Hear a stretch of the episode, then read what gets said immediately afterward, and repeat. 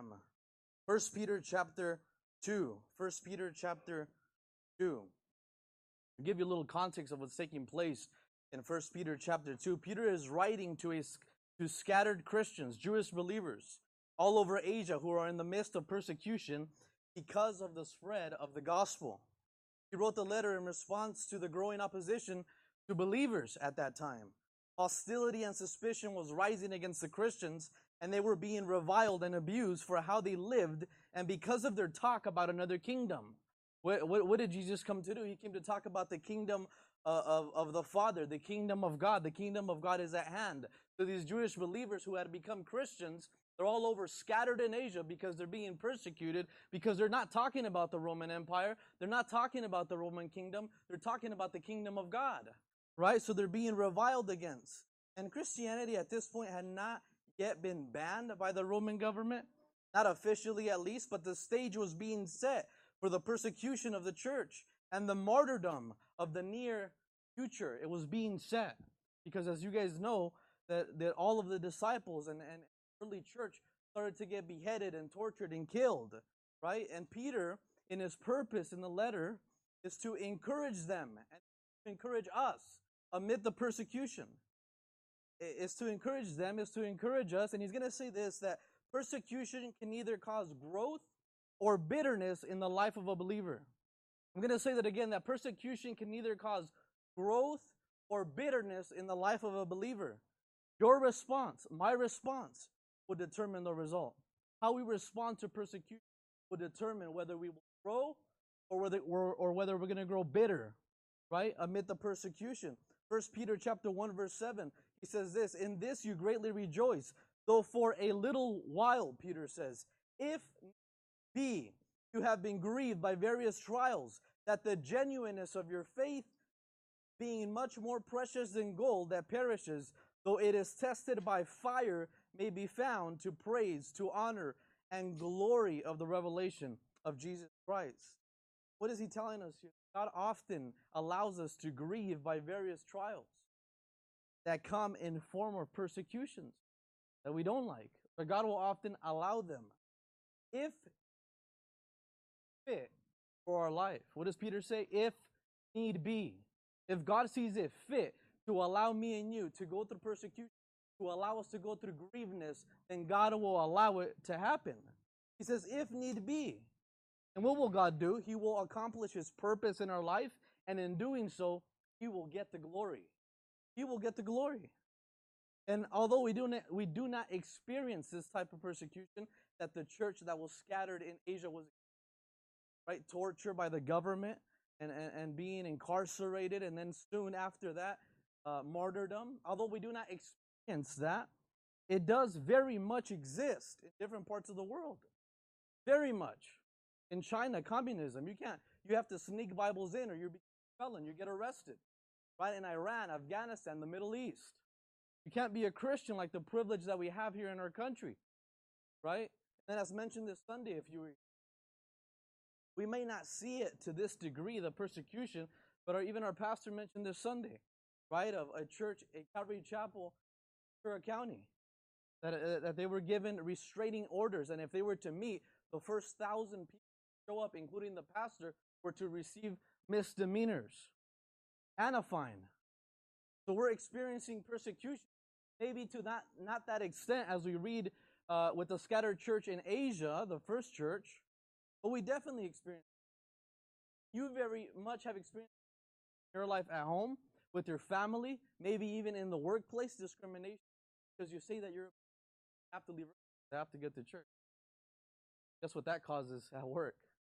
Or guess what that causes with family when you gather and, and, and do have these gatherings that involve things that don't please God? Here comes the persecution. And his purpose in writing to them and in writing to us tonight is to encourage us, is to encourage them to conduct themselves courageously. Conduct yourselves courageously for the person and the purpose, for the person and the purpose of Jesus Christ, both right? I'm conducting myself courageous for Jesus. And what's the purpose that He has called me to do?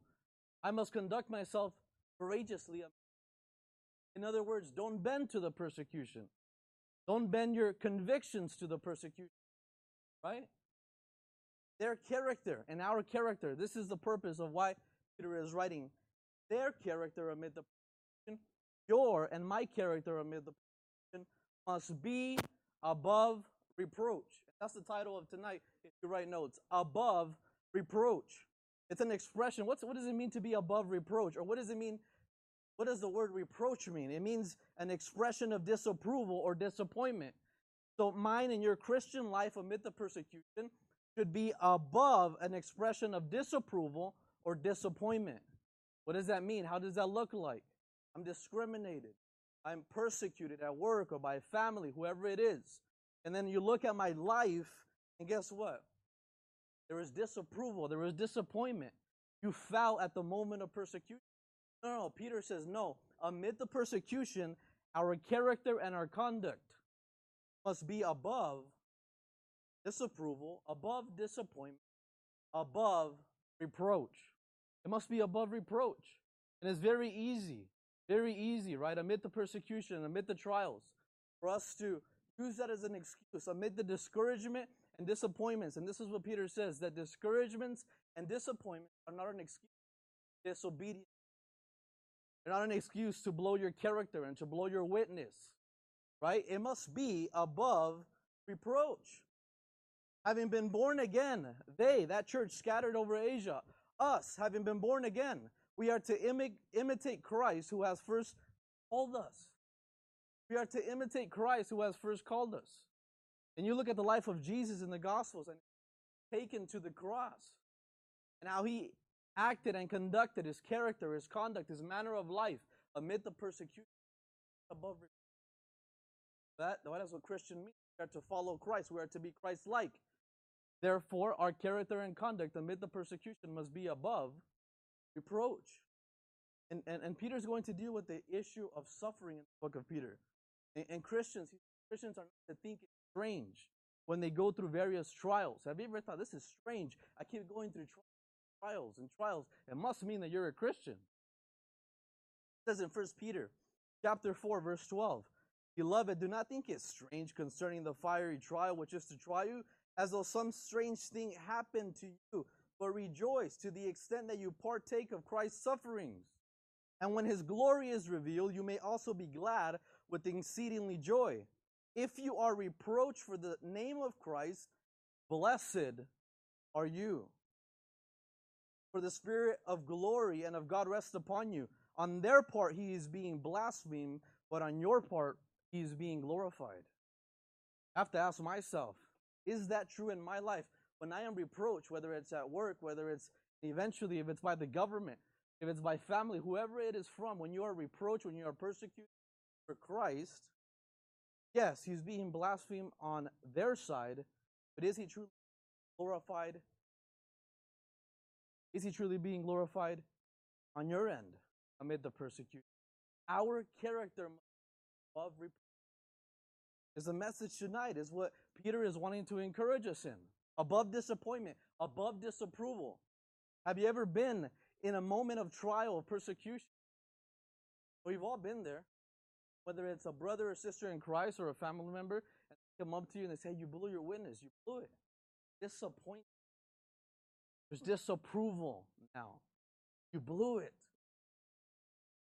Hear what Peter is saying. Hey, we allow that to happen disappointments, discouragement that it is not disobedience. Not. Because we if we are to bring glory to God amid the persecution and grow as opposed to get bitter, then Peter is going to tell us three things. Then we are to do three things. We're going to go through verses 1 through 12, and in those 12 verses, he's going to say this. If you take notes, these are the three points for tonight. The title is We Are to Live Above Reproach above reproach. And then Peter says you are to do three things. You want to, amid the persecution, grow and bring glory to God, you must first, we are to lay aside. We are to lay aside. Secondly, we are to come to Him. We are to, and lastly, we are to proclaim. We are to proclaim Go ahead and pray. Lord, we do thank you, God, so much for your love, your grace, your mercy. We thank you for your word, God, because it's living, it's powerful, God, is sharper than any two edged sword. And we ask that tonight, that it would take a permanent place, impact in our hearts. Lord, that we would we wouldn't leave this place, Lord, the same got here. That we would have let your word take seed in our hearts, God, and as we leave this place, God, that there would be fruit. Evidence, Lord, of repentance and salvation. Thank you for your word, God. We ask that it would speak loudly and clearly. in your name that we pray. Amen. So the first point we are to lay aside. Lay aside. Verse 1 says, says this. Second Peter, I'm sorry, First Peter, First Peter chapter 2. Therefore, laying aside all malice, all deceit, hypocrisy, envy, and evil speaking, as newborn babes, desire the pure milk of the word that you may grow thereby. You were here two weeks ago for Communion Sunday. Our pastor spoke on Hebrews chapter 12, verses 1, 2, and 3. The first point that he gave us was that we are to lay aside. As the author of Hebrews, Paul, here we have a different author, but the same heartbeat, we are to lay aside.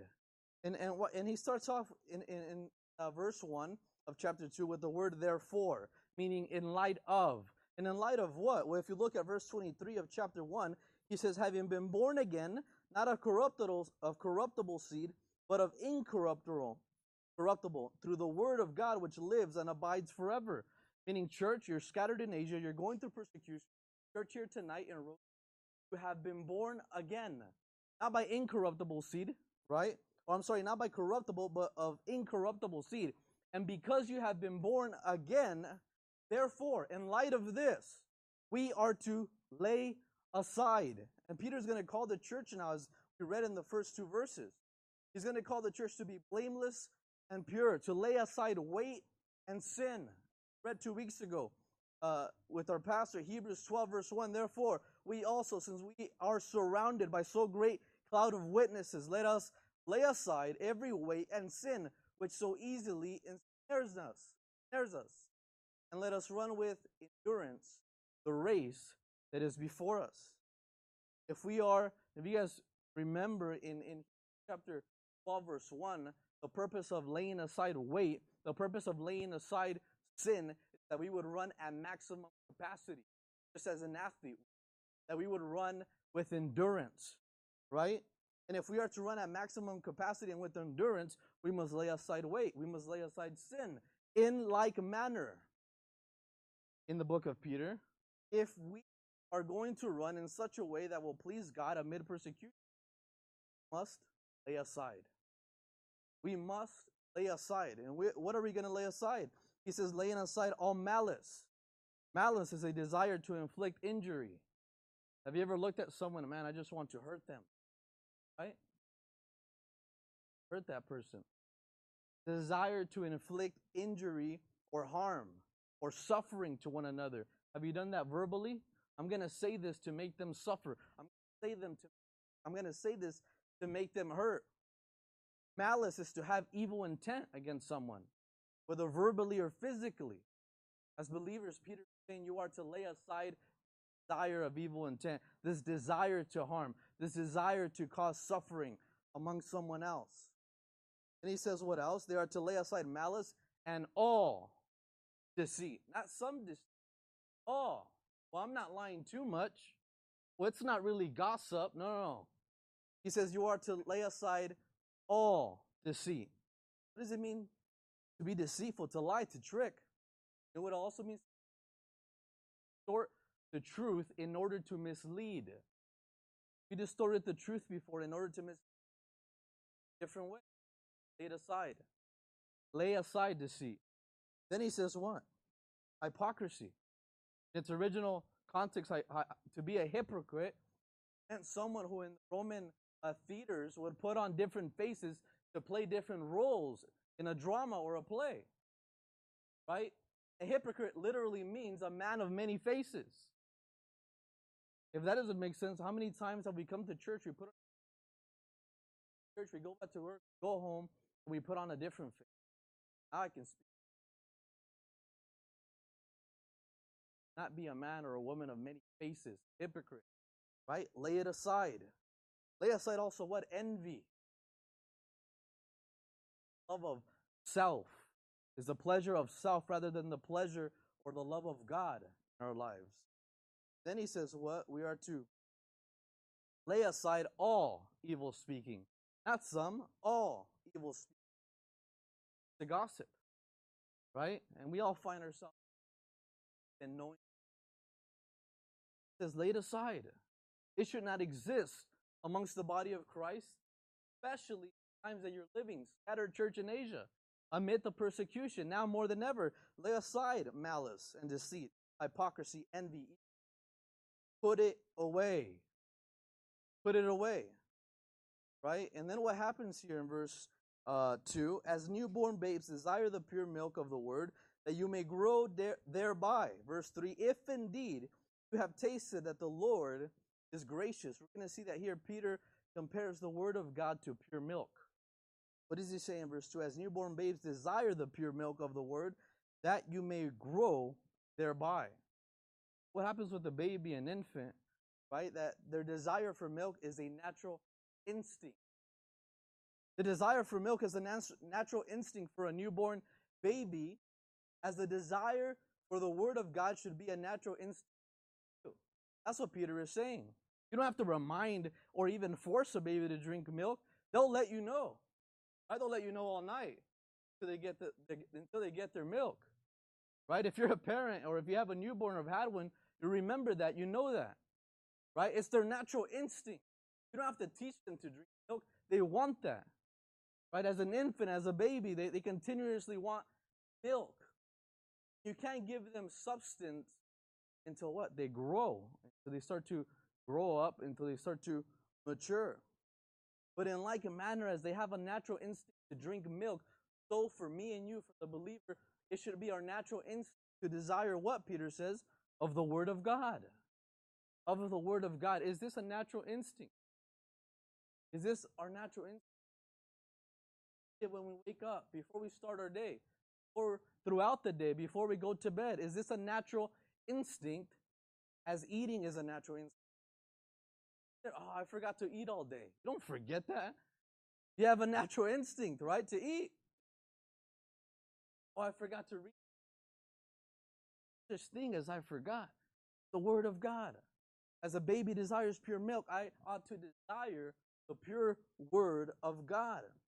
And as milk is a form of nourishment that leads to growth to an infant, to a baby, physical nourishment, physical growth, once we see God's word and we begin to find nourishment in Christ, our spiritual appetite begins to and we begin to grow and we begin to mature.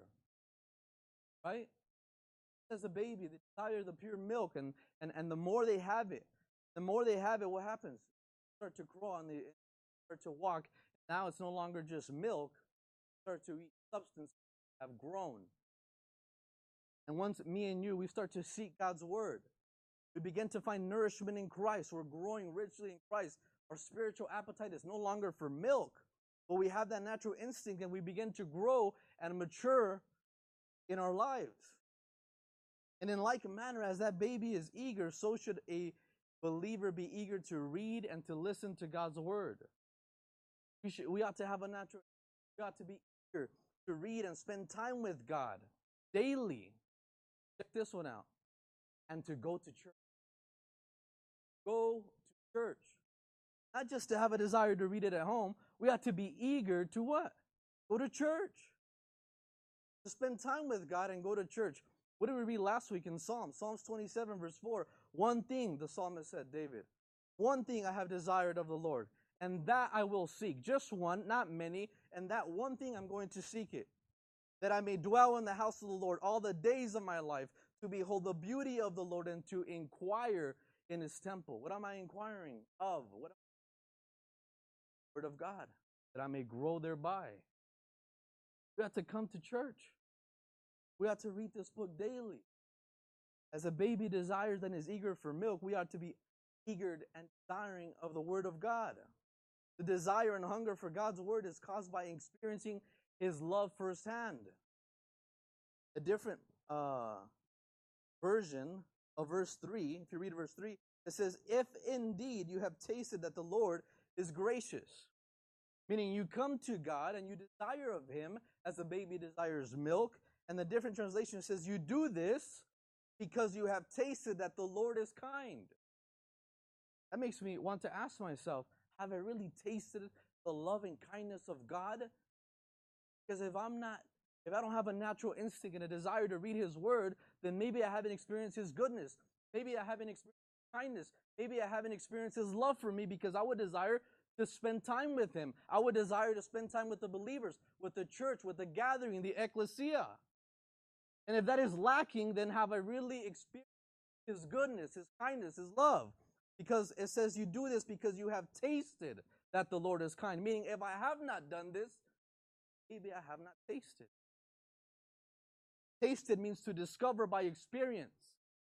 If I have ice cream, I'm eating ice cream, I said, have some, taste it. I discovered it by my personal experience. Psalms 34, verse 8, Oh, taste and see that the Lord is good. Oh, that looks good. Oh, it's not, it's not uh, good enough just, just for you to see it, brother, sister.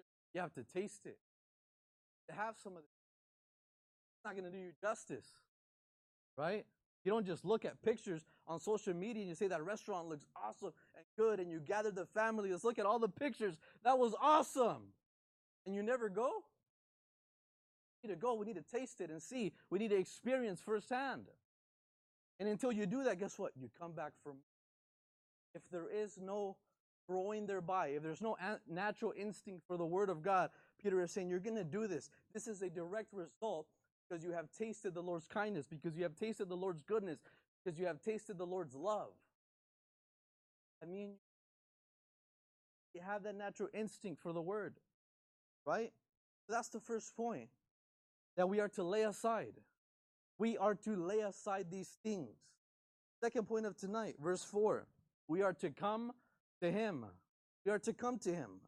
What does it say in verse 4? Coming to Him as to a living stone rejected indeed by men, but chosen by God and precious. You also, as living stones, are being built up a spiritual house, a holy priesthood, to offer up spiritual sacrifices acceptable to God through Jesus Christ. What, how are we to live above reproach amid persecution? How are we to honor God with our lives amid persecution? We must first lay aside. Secondly, we are to come to him. How are we to come to him? It says we are to come to him a living stone. We are to come, me and you, to worship a living God. It doesn't say a dead stone, no, it says a living stone, right? We are to come to worship a living God, a living stone. Then what does it say about this living stone? Rejected indeed by men. You guys remember the life of Jesus, his three and a half years of ministry? Jesus was rejected by many of his own people, but then it says what? Although he was rejected by men, verse 4, but chosen by God and precious. Chosen by God and precious. Matthew 13, verse 57. So they were offended at him, Jesus, but Jesus said to them, A prophet is without honor except in his own country and in his own house. Jesus said, I have honor everywhere now, everywhere else. When I come to Jerusalem, I step into my house and my own brothers deny me, my own brothers and my own family and my own people, which I came to reject me. And Peter is saying, well, he was rejected by his own, but he is chosen by God and precious. And we are to come to God a living stone, a living God. And then he says, What? You also, verse 5, are living stones. Not just God, but me and you also. We are living stones, it says we are being built up a spiritual house. Look at these adjectives living stones, a spiritual house, a holy priesthood. Look at these adjectives. How Peter describes me only living stones, right? A spiritual house, a holy priesthood. To do what? To offer spiritual sacrifices acceptable to God through Jesus Christ. Now, Peter compares the body of Christ, the believers meet, to a temple, living stones. Back then, the temple, the church, was built with stones, right? Not wood, not drywall, stones.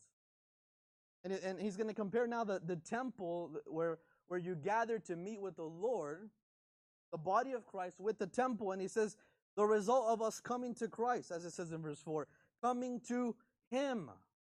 The result of us coming to Christ is that He makes us a spiritual house. That's, that's what takes place as we come to Him daily, because our natural instinct is the Word of God. As a baby's is to milk, the direct result of seeking the Lord that way is that He'll make us one, a spiritual house. We are living stones in the church. God does not live in a physical building. What does 1 Corinthians 3 say? Don't you know that you yourself are God's temple and that the Spirit of God dwells in you? Yes, yes, we are we ourselves are God's temple, but if we're not gathering, if we're not meeting, then we're just different parts of a building scattered. What good is it to have a wall over here and a door over there as a part of the temple? And, and, and, unless you bring it together, unless you gather the body and the temple together, then it becomes a temple. So, yes, me and you are the body of Christ. But we're not called to be scattered. We're called to, as, as the word ecclesia means, the calling out or the gathering. Right? And then it says what? Not only is a direct result of coming to Christ that we're a spiritual house, but also another result of coming to Him is that He makes us a holy priesthood. A holy priesthood. What does that even mean? You guys remember in the Old Testament that the priest would offer sacrifices to God on behalf of the people for worship and for forgiveness of sins? Right? In the Old Testament, you would take your family, you would go uh, to the temple or the tabernacle, and you would bring your sacrifice, your lamb. And if you didn't have money, you'd bring a pigeon or a dove, you'd give it to the, the priest that here's the animal of sacrifice as an offering of worship or of forgiveness for me and my family. What would they do with it? They'd inspect it, inspect it, sick, right? That it didn't have some type of infirmity before they can offer it to God as worship or as a sacrifice for forgiveness of sin. But what is Peter saying here? That, that, that we are now a holy priesthood. See, God replaced the altar with Jesus and the priest with us. It's no longer a physical altar. The altar is Jesus, and we no longer go to priest, but the royal priesthood is now us. And as the priest in the Old Testament came to the altar, me and you are to come to the altar, which is now Jesus Christ. Our bodies, and, and, and, and what are we to offer? If Christ is the altar, if me and you are the priesthood, what are the sacrifices? Well, he says it, says, uh, Paul says in Romans 12, verse 1, and so, dear brothers and sisters, I plead with you to give your bodies to God because of all that he has done for you. Let them be a holy sacrifice. Not an almost holy, but a holy sacrifice, the kind that he will find acceptable. This is truly the way to worship him. Now think about this. If the priests in the Old Testament, if they had to inspect the dove, the pigeon, the lamb, and they inspected thoroughly, if it had any type of defect or blemish or infirmity, they can no longer offer it on the altar to God on behalf of that family. So what makes can you think that if our bodies are now the sacrifices, that we can come to the altar of Jesus, offer it however we want? He replaced the altar with Jesus. He replaced the priest with us, and the sacrifices is our bodies. They're what does Paul say? How are we to offer them? Give your bodies to God because of all that He has done for you. Let them be a holy sacrifice. How are we coming to the to the altar of Jesus? How are we offering our bodies and our lives?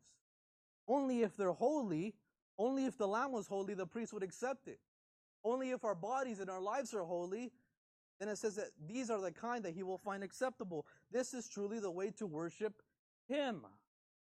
Jesus, God. And then it says what in verse 6? Therefore, it is also contained in the scripture Behold, I lay in Zion. Behold, I lay in Zion a chief cornerstone, elect, precious, and he who, he who believes on him will by no means put to shame. Therefore, to you who believe, he is precious. But to those who are disobedient, the stone which the builders rejected has become the chief cornerstone. Stone, verse 8 a stone of stumbling, a rock of offense. A rock of offense. God is the cornerstone of the church, is the head of the body, the head of the church, not government, not a pastor. Christ is the head of the body. Christ is the head of the church. Right? And, and then it goes into Old Testament prophecy. Isaiah verse 28, 16, it says, So this is what the sovereign Lord says. See, I lay a stone in Zion, or Mount Zion, which Jerusalem laid upon. So in other words, Jerusalem, a tested stone, a precious cornerstone for a sure foundation. The one who relies on it will never be stricken with panic. It says in the New International Version. Or here, as we read it in verse 6, will by no means put shame. What's a cornerstone? It's the chief, the chief foundation up, uh, upon which something is constructed. Today, it would be a huge beam, not a stone, but a big beam into which all the other beams are constructed and put together that hold the building together. Well, Christ is the cornerstone. He's the main beam that holds the church and the body together. Not only does he hold it together, he's the head of the church. He's the head of the body. And it says that, that, that he's the cornerstone, meaning the chief foundation upon which something is constructed. And that brings up the question Has he become my cornerstone? Become your cornerstone? And do you come to him, as Peter says? coming to Him, coming to the cornerstone. Because we're living We're also beams, but we're coming to the main beam, the main cornerstone that holds the body together, the head of the body, the head of the temple. Has He become your cornerstone, your chief foundation upon which you construct your life, upon which you construct your devotional, your everyday life? Why is He the chief cornerstone? Because he's completely trustworthy. Therefore, he should be our sure foundation. What else does it say about him? Verse 7 Therefore, to you who believe, he is precious. But to those who are disobedient, and we'll continue reading, says what? About Jesus, cornerstone, that to us who believe in him, to believers, he is precious. Isaiah chapter 8, verse 14. He will keep you safe, but to Israel, and to Judah, he will be a stone that makes people stumble, a rock that makes them fall. And for the people of Jerusalem, he will be a trap and a snare. Let's read verse 7 and 8 again. Therefore, to you who believe, he's precious. And yes, he is that to us. Jesus, he's precious. But to those who are disobedient, the stone which the builders rejected. Who are the builders? Weren't the Pharisees and Sadducees the theological leaders at the time of the Jewish law? Weren't they supposed to be the builders of the church? But what did they do? The builders. The builders rejected the cornerstone. Right? They did away with him. But it says here, to you who believe he's precious, but to those who are disobedient, the stone which the builders rejected has become the cornerstone, the stone upon which the temple and the church and the body is constructed, chief cornerstone which was rejected, a stone of stumbling and a rock of offense. To me and you, he's precious, Peter is saying. But to those who are disobedient, what is he to them? A rock of offense. People stumble and fall after their continuous rejection. Maybe you, you have found ourselves there before, right? A continuous rejection, a continuous uh, uh, disobedience. We stumble, fall. You know what's also a continuous disobedience? rejection, not laying aside, not coming to Him. I'm not going to lay aside these. things. I'm not going to to His Word as a baby does to pure milk. I'm not going to see Him. I'm not going to come to Him as in coming to the church, the ecclesia. So what happens? Instead of Him becoming precious to me, I find that He starts to become stumbling, a rock of offense in how I live. To those, it doesn't say. Look what it says. Look what it says in verse seven. You precious. But to those who don't believe, oh, what does he say? To those who are disobedient, not to those who don't believe, to those who are disobedient, to them, the stumbling rock, or, or a stone of stumbling, the rock of offense. Rock of offense. Right? So we are to lay aside, we are to come to Him. And then lastly, Peter is going to say we are to proclaim. If we are going to run the race, we are going to live godly, if we are going to live above reproach amid the persecution, we're going to lay aside, we are going to come to Him, and lastly, we are going to proclaim. We are to proclaim. What does it say in verse 9? But you, but you, as opposed to those that are disobedient. Church, me, I, you, scattered church in Asia that are going through persecution. You and I, who happen to go through persecution. But you are a chosen generation, a royal priesthood, a holy nation, his own special people, that you may proclaim the praises of him who called you out of darkness into his marvelous light. Says verse 10 Who were once not a people, but are now a people of God, who had not obtained mercy, but now have obtained mercy. What does Peter say here? You, but you, as opposed to those that are, as opposed to those who Christ has become a stumbling rock and a stone of offense, as opposed to them, you who Christ is precious, to you who come to him as living stones, to you who lay aside, to you, you have been given a title and a position in Christ now. A title and a position in Christ. And what is that position? It says you're a chosen generation, a royal priesthood, a holy nation. You're a chosen generation in this perverse world. A chosen generation in this perverse world. You are a royal priesthood. We, we, we discussed that. What does that mean? If we're the priesthood, what are, what are we to come to? To Christ, the altar. What are we to offer? Our bodies as a living, holy sacrifice, acceptable to God. This is our only reasonable service. This is our only reasonable worship and sacrifice to Him. So we're given a position in Christ, and that means that we are a chosen generation, a royal priesthood, a holy nation. That means that if I'm not living holy before and after, that means I'm part of this.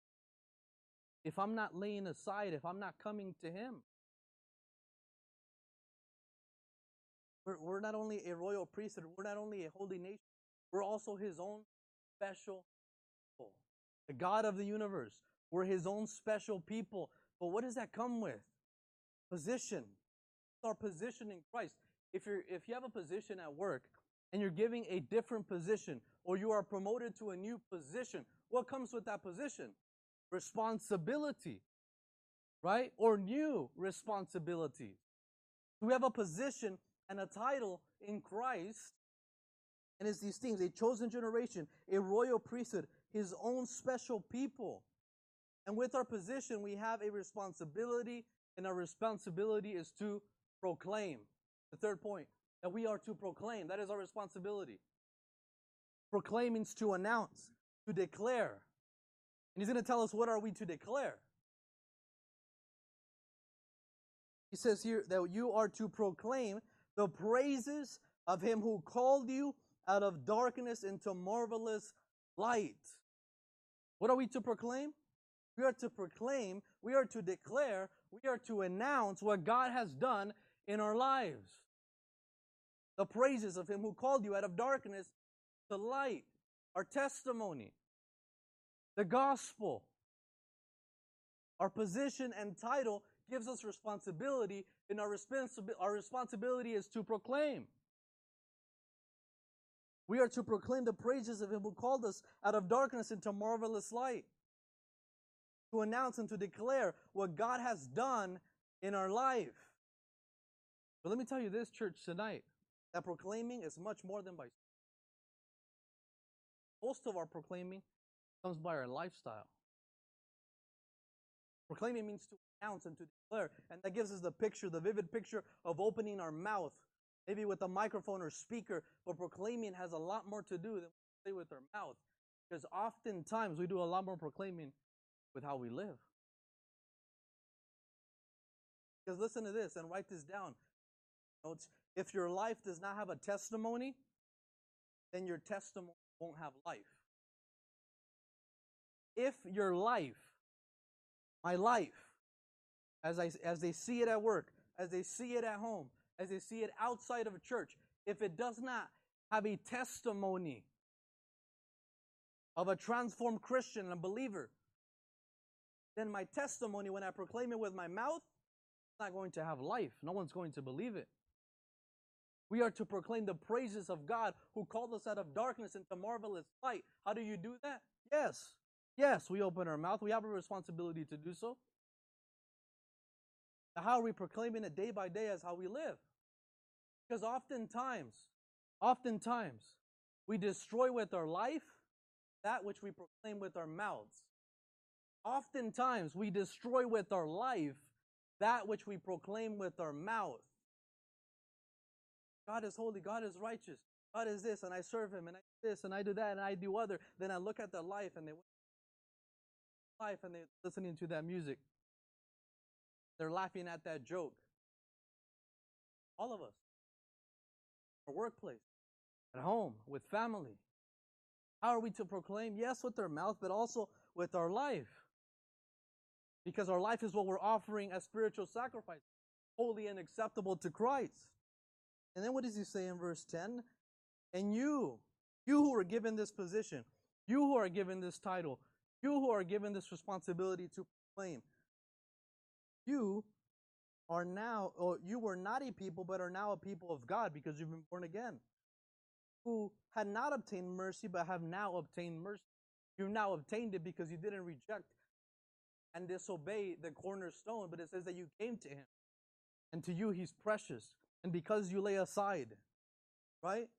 So we are now under the mercy and the compassion of Jesus because we're able to proclaim and announce our testimony and also live it out because we first laid aside, because we are coming to Him. Then, does what in verse 11 and 12 as we continue reading? Beloved, beloved, I'm asking you to proclaim by your life and by your given a position in Christ, and with that position comes this responsibility to about with your there to proclaim. Now in verse 12, beloved, I beg you as soul sojourners, as pilgrims, as people who are just passing by. As sojourners and pilgrims, abstain from fleshly lusts which war against the soul, having your conduct honorable amongst Gentiles, that when they speak evil, or when they speak against you as evildoers, they may by your good works which they observe glorify God in the day of visitation.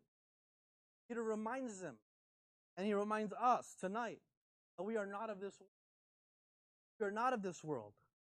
And I, I, I like that he mentions that after the fact that he's that we've been given a position, a position and a title in Christ. With that position, the responsibility to proclaim. But then he goes he goes into verse 11 and 12 and he says, but, but if you're going to proclaim that you're living honorable, you better be living proper amongst the why does he say the Gentiles? Because we're in church right now amongst believers. How easy it is to live honorable. Very right? He exhorts them to live purity and resist the desires of the flesh, which destroy the soul. What does he say there? I beg you, as sojourners and pilgrims, abstain from fleshly lust, which war against the soul. They war. It's a battle, right? No one said it was going to be come to him or to lay aside. It's a constant war. It's a constant war against the soul, against the flesh. Then we're given a formula in the book of James a formula. James says, Submit therefore to God. Submit therefore to God. Resist the devil. That's two. Submit, resist, draw near to God. Here's the answer to that formula. He will draw near to you. What happens? Submit to God, resist the devil, and what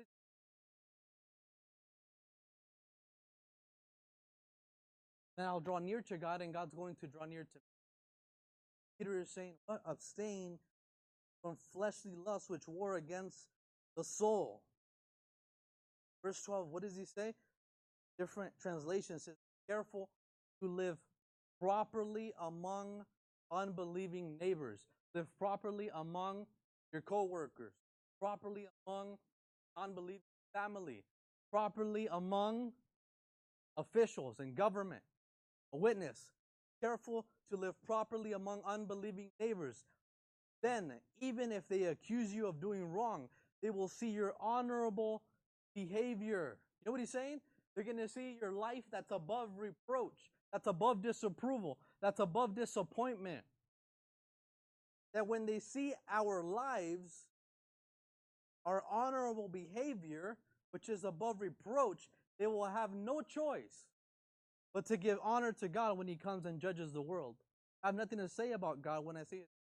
Not only proclaim with their mouth, but deliver with their life that they're holy and righteous, desire to honor God, and offer their bodies a holy sacrifice, altar, which they live up to their purpose, that they've been in their position in Christ as a royal priesthood, a holy nation, His special people. I have no other option than when Christ comes to judge the world, I could only give Him glory because His own special people, royal priest, His precious, have rightly lived and represented Him right? Having your conduct honorable among the Gentiles, that when they speak against you as evildoers, they may by your good works. And look what it says. I love this. I love this word, which they observe. You know that when you tell them that you're on church, that you can't be with them at a certain time because you have a commitment. You know that people are observing one thing to watch or to look or to see, there's a different thing to observe, right? People are observing. Observing. I've been, uh, I've gone out to eat dinner with the pastor and with Albert, sitting at a table and dinner publicly amongst people who don't know. It's happened when we're talking. People behind us gets quiet, completely quiet. We don't, we don't, we don't know that because we're talking. And it's happened where they come around and they say, I heard you very inc-. I say that to say this that people are observing. I'm a Christian, I'm a believer. You better watch what you're proclaiming with your mouth. You better watch how you're proclaiming with your life at work and everything. Are people going to have something to say against whom precious to us when he comes the day of visitation or the day that he judges the world, or because of our life and because we lay aside and because we come to him and because we are proclaiming these are they going to because of their observation glorify god in the day of visitation? Are they going to be glorify god in the day about this when you drop your kids off right at school you're at church in their classroom or you or you let someone babysit them and come and pick them up, you're, you're praying on the way to pick them up. And I hope they have something to say good about me, right? How did they behave? Oh, they're awesome. You're an awesome parent. How, how, how do you to be so well mannered? And what about the coming of Christ when he comes to his for his own special people, for his royal priest? For those of us that come to him that are called to proclaim the praises of him who called us out of darkness into light. How much more are people how? They lived honorably, they lived righteous, they lived holy. Their bodies were in holy sacrifice God and God. They have no other choice but to give him honor and glory as a God comes in the day of visitation because they observed you, they're able to glorify him. So what does Peter persecution was already coming to that church. You look around our local government and broader government here in California and in our country, persecution is coming to the church in America. It already exists everywhere else. But if we are going to live honorably, if we are going God amidst If we are going to live above reproach, we are to lay aside, we are to come to Him, we are to proclaim. Disappointments and discouragement, they're not an excuse for disobedience. Church, careful. Careful that you don't just that which your mouth. Pray. Do one last song. Lord, we thank you so much, God, for your love, your grace, your mercy. Thank you for your word, God, which is powerful, sharper than any two-edged sword. We're thankful, Lord, for the encouragement and exhortation that give, Lord, by Peter. That amid the persecution going on, Lord, we wouldn't bend our convictions, that we wouldn't bend our righteousness, Lord, but that we would continue to lay aside, that we continue to come to you, and that we can proclaim. Help us, Lord, to offer our bodies for you. Pray for our pastor and Micah, Lord, that you would protect them, watch tonight, bring them on Sunday, God, and we pray that you would bring us, having heard the word tonight, that you would bring us with excitement, the. We would want to spend time in your word as a natural instinct, because we have tasted that the Lord is good. It's in your name, Jesus, that we pray. Amen.